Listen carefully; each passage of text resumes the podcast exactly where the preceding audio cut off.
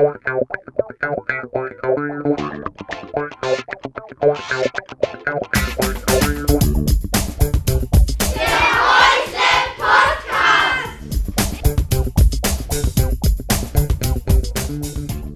und herzlich willkommen zum Pausentalk im Heuslab, dem Interview-Podcast der Theodor Heuss Realschule in Hockenheim. Mein Name ist Pat und meine Co-Moderatorin Paula Hi. haben die Ehre, euch diese Idee des Podcasts vorzustellen und euch durch die erste Folge zu führen. Genau. In unserem Podcast Pausentalk im Heuslab werden wir ganz viele verschiedene Personen interviewen. Jedoch interessieren uns am meisten die Personen, welche tagtäglich hier in die Schule gehen. Sprich Schüler, Schulleitung, Lehrer, Hausmeister, FSJler, Sekretärinnen, Schulsozialarbeiter und, und, und. Uns interessieren aber auch Personen, welche nicht hier zur Schule gehen, aber dennoch etwas über ihre Schulzeit oder ihr Leben vor und nach der Schule erzählen möchten. Unsere Premiere dieses Podcasts empfangen wir gleich hohen Besuch aus der Stadt Hockenheim. Und zwar den Oberbürgermeister Herr Zeitler. Herzlich willkommen im Heuslab. Ja, vielen Dank und auch ein herzliches Willkommen von meiner Seite aus. Herr Zeitler, danke, dass Sie Zeit gefunden haben, uns hier Rede und Antwort zu stehen. Wir haben unsere Schülerinnen und Schüler einmal gefragt, was sie als Bürgermeister eigentlich so machen. Hören wir da mal rein. Ein Bürgermeister sorgt für die Schulen. kümmert sich um seine Mitmenschen. Er sorgt für Ordnung. Er sorgt für Ordnung, dass ähm, keine Bürger Müll hinterlassen. Er kümmert sich darum, dass mehrere Schulen und Kindergarten entstehen. Ich denke, der Bürgermeister entscheidet, ob die verschiedenen Schulen Elektronik, zum Beispiel iPads oder Computer, erhalten. Ich glaube, der Bürgermeister sorgt sich für die Stadt, also ob es sauber ist und ob er auch für die Leute sorgt, die den Müll dann halt wegmachen.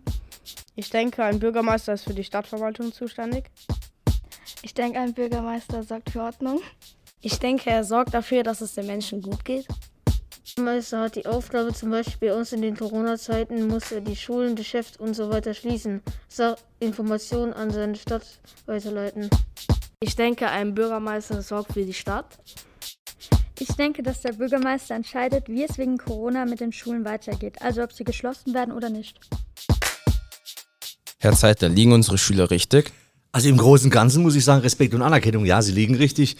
Äh, natürlich ist der Oberbürgermeister nicht für alles verantwortlich, also ob Corona abgeschafft wird oder nicht, das können wir leider noch nicht in Hockenheim entscheiden. Ähm, das müssen andere entscheiden, das macht dann Land und Bund von der Regelung, was es runtergibt. Aber ansonsten haben die Schüler schon ins Schwarze getroffen, ja, es sind viele Dinge dabei, die im Endeffekt zum täglichen, täglichen Aufgabengefällt eines Oberbürgermeisters gehören. Und ähm, da sind natürlich auch Schulen, Kindergärten, alles dabei. Was ich aber auch toll fand, dass wir dafür sorgen, dass die Stadt sauber bleibt, dass die Leute ihren Müll mitnehmen. Und da kann man eigentlich nur äh, dazu aufrufen, dass bitte jeder sich an diese Regelung hält.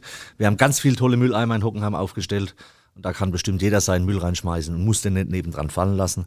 Aber ansonsten haben die Schüler schon ins Schwarze getroffen, ja. Und Sie sind seit 2019 Oberbürgermeister äh, der Stadt Hockenheim. Aber Sie kommen eigentlich aus dem beschaulichen Ort Schönau im Odewald. Auch dort waren Sie Bürgermeister. Warum wollten Sie Bürgermeister werden?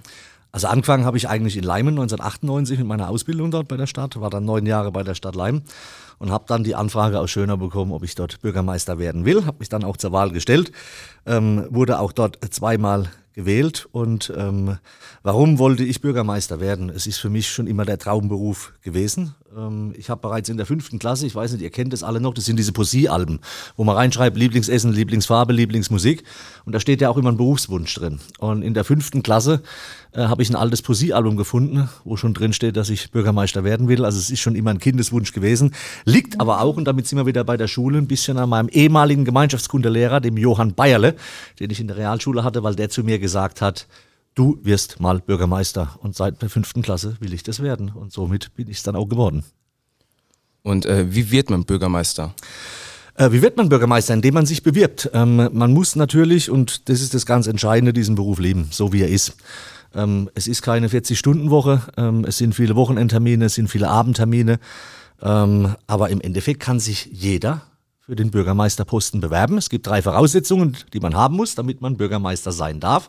Das ist A, mindestens 25, B, man muss wählbar sein und C, man muss Deutscher sein, so wie es dementsprechend dann auch in der Wahlordnung drinsteht. Das sind die drei Voraussetzungen. Also auch Sie können gern mal sich dann in, ja, ich sag mal, acht bis 15 Jahren, wenn ich nicht mehr da bin, gerne als Oberbürgermeister der Stadt Hockenheim bewerben. Und wenn Sie ein paar Tipps brauchen, helfe ich dann gern mit. Ähm, wieso haben Sie sich dafür entschieden, Oberbürgermeisterkandidat in Hockenheim zu werden und Schönau zu verlassen?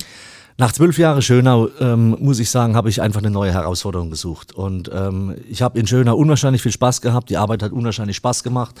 Ähm, ich hatte tolle Bürger, ich hatte einen tollen Gemeinderat. Wir haben unwahrscheinlich viel erreicht. Ähm, nur irgendwann sucht man nach einer Herausforderung, wenn es dann weitergeht. Und wir haben in Schönau viel erreicht gehabt. Und als dann die Anfrage aus Hockenheim kam, ob ich mir vorstellen könnte, mich hier zu bewerben, habe ich das als neue Chance, als berufliche Veränderung, als Herausforderung gesehen. Und bin jetzt ein Jahr da und ich sehe, die Herausforderungen werden die nächsten 15 Jahre definitiv noch reichen. Wie hieß Ihre Schule und wo lag diese?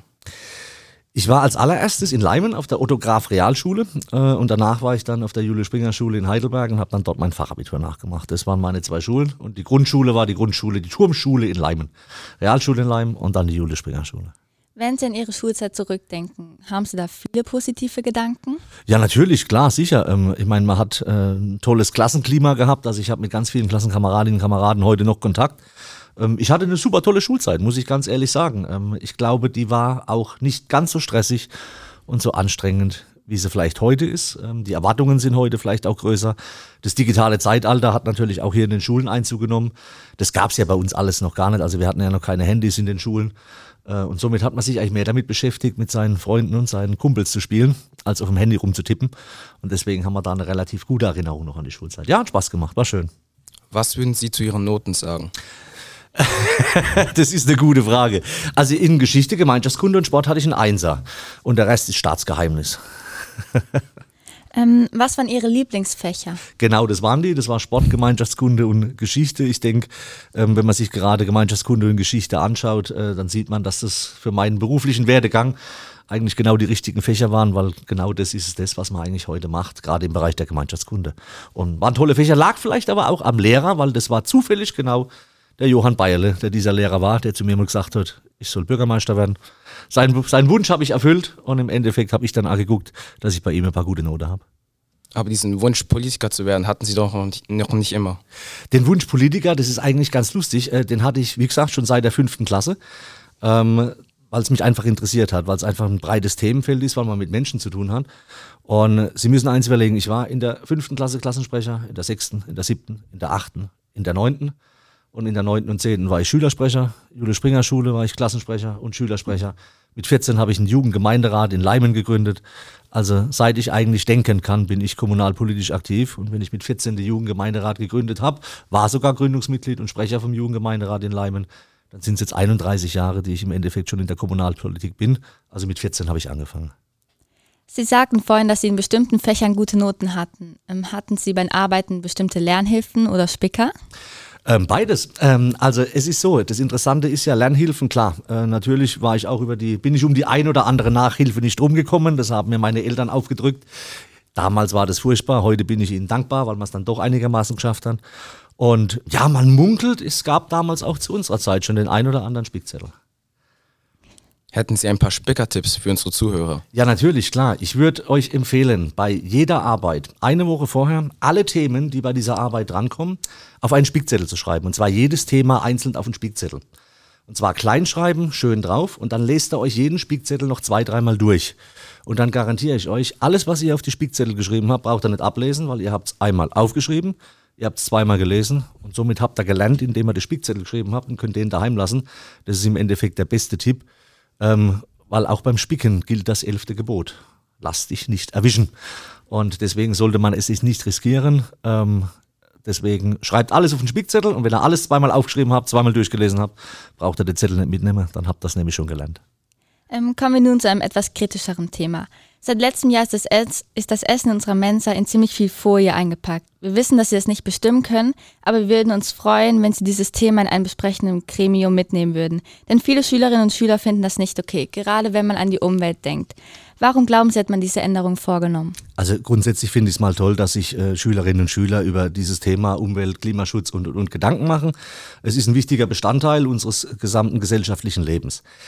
Die Verpackungen auf Lebensmitteln haben natürlich mit Hygienevorschriften zu tun. Ähm, da Lebensmittel teilweise angeliefert werden, teilweise vorgekocht sind, beziehungsweise dann auch in die Mensa geliefert werden, müssen diese Lebensmittel natürlich hygienisch verpackt werden. Das sind Vorschriften, über die kommen wir nicht rum. Ich gebe Ihnen aber recht, dass natürlich der Bereich Plastik oder Kunststoff nicht unbedingt die beste Verpackungsmöglichkeit ist. Aber, und ähm, ich glaube, wir wissen, was wir momentan aktuell haben, das ist Corona. Und Sie alle wissen, wie momentan die Vorschriften bei uns in der Hygiene beziehungsweise auch bei den Lebensmitteln sind. Wir werden da auch langfristig nicht drum rumkommen, gerade zu Zeiten von Corona, hygienisch abgepackte Lebensmittel in Einrichtungen zu bringen. Da gehören halt Schulen und Kindergärten dazu.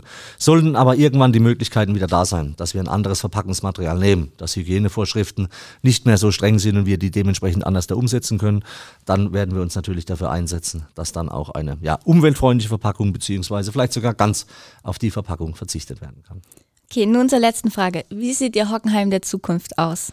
Mein Hockenheim der Zukunft sieht aus, dass wir A, unsere äh, Schulen und Kindergärten auf einem Stand haben, so wie es sich gehört. Sprich, wir müssen unwahrscheinlich viel in Schulen und Kindergärten investieren. Die Digitalisierung liegt mir unwahrscheinlich am Herzen. Wir sind jetzt gerade dabei, das Rathaus komplett zu digitalisieren. Ihr merkt es jetzt auch hier in der Schule, die iPads und wie sie alle heißen, das digitale Zeitalter zieht überall ein. Ich wünsche mir einfach, dass wir unsere Pflichtaufgaben, die Aufgaben, die uns vom Gesetz her vorgegeben sind, die ordnungsgemäß erledigen können, dass wir für gute Straßen, gute Kanäle, gutes Wasser, gutes Abwasser, gute Schulen, gute Kindergärten, all das dafür sorgen können. Und dafür, denke ich mal, lohnt es sich zu kämpfen. Und das Hockenheim der Zukunft sieht vielleicht so aus, dass wir in 10 bis 15 Jahren viele Aufgaben erledigt haben, viele Gebäude saniert haben, die Digitalisierung Einzug genommen hat und wir noch attraktiver, noch liebens- und lebenswerter sind, wie wir jetzt schon sind. Vielen Dank für Ihre Zeit und Ihr Kommen. Wir wünschen Ihnen frohe Weihnachten und einen guten Rutsch ins neue Jahr. Haben Sie noch ein paar letzte Worte an unsere Zuhörer? Also erstmal Kompliment an euch beide, äh, beziehungsweise das ganze Team, dass ihr hier sowas macht, finde ich eine ganz tolle Sache. Und natürlich wünsche ich allen auch ein, ja, eine besinnliche Adventszeit, ein gesegnetes Weihnachtsfest, einen guten Start ins neue Jahr. Denkt dran, lernt was Gescheites, sonst müsst ihr Oberbürgermeister werden. Und ähm, vor allem eins, Gesundheit und dass wir die Covid-19-Pandemie schnell in den Griff bekommen und der Impfstoff so schnell wie möglich da ist. Und allen Schülern wünsche ich doch für die kommenden Zeugnisse gute Noten und vor allem einen guten Durchschnitt. Wir hoffen sehr, dass euch dieses Interview gefallen hat. Außerdem würden wir uns mega freuen, wenn ihr uns unterstützt und diesem Podcast folgt. Die nächste Folge ist für nach den Ferien angedacht. Wir wünschen euch eine schöne Weihnachtszeit und einen guten Rutsch ins neue Jahr. Das letzte Wort gehört natürlich unserem Schulleiter Herr Wolf. Das war's von uns. Bye. Ciao, Kakao. Ja, vielen Dank und guten Tag zusammen. Ich darf mich an dieser Stelle zunächst mal bei allen bedanken, die diese Podcast-Serie erdacht, ermöglicht und umgesetzt haben. Ich freue mich, dass wir mit solch innovativen Ideen zeigen können, wie die Digitalisierung das Lernen unterstützen kann. Auch der Hockenheimer Oberbürgermeister war recht angetan und hat sich sofort bereit erklärt, sich als erster Gast an diesem Format zu beteiligen. Ich finde es eine besondere Würdigung, dass er sich die Zeit genommen hat, sich hier in der Schule den Fragen der Schülerinnen und Schüler zu stellen, trotz der besonderen Zeiten, in denen wir gerade leben. In diesen besonderen Zeiten steht uns nun besondere Festtage bevor. Die Schulen gehen vorzeitig in die Weihnachtsferien. Das Jahr 2020 war für uns alle sehr herausfordernd und außergewöhnlich.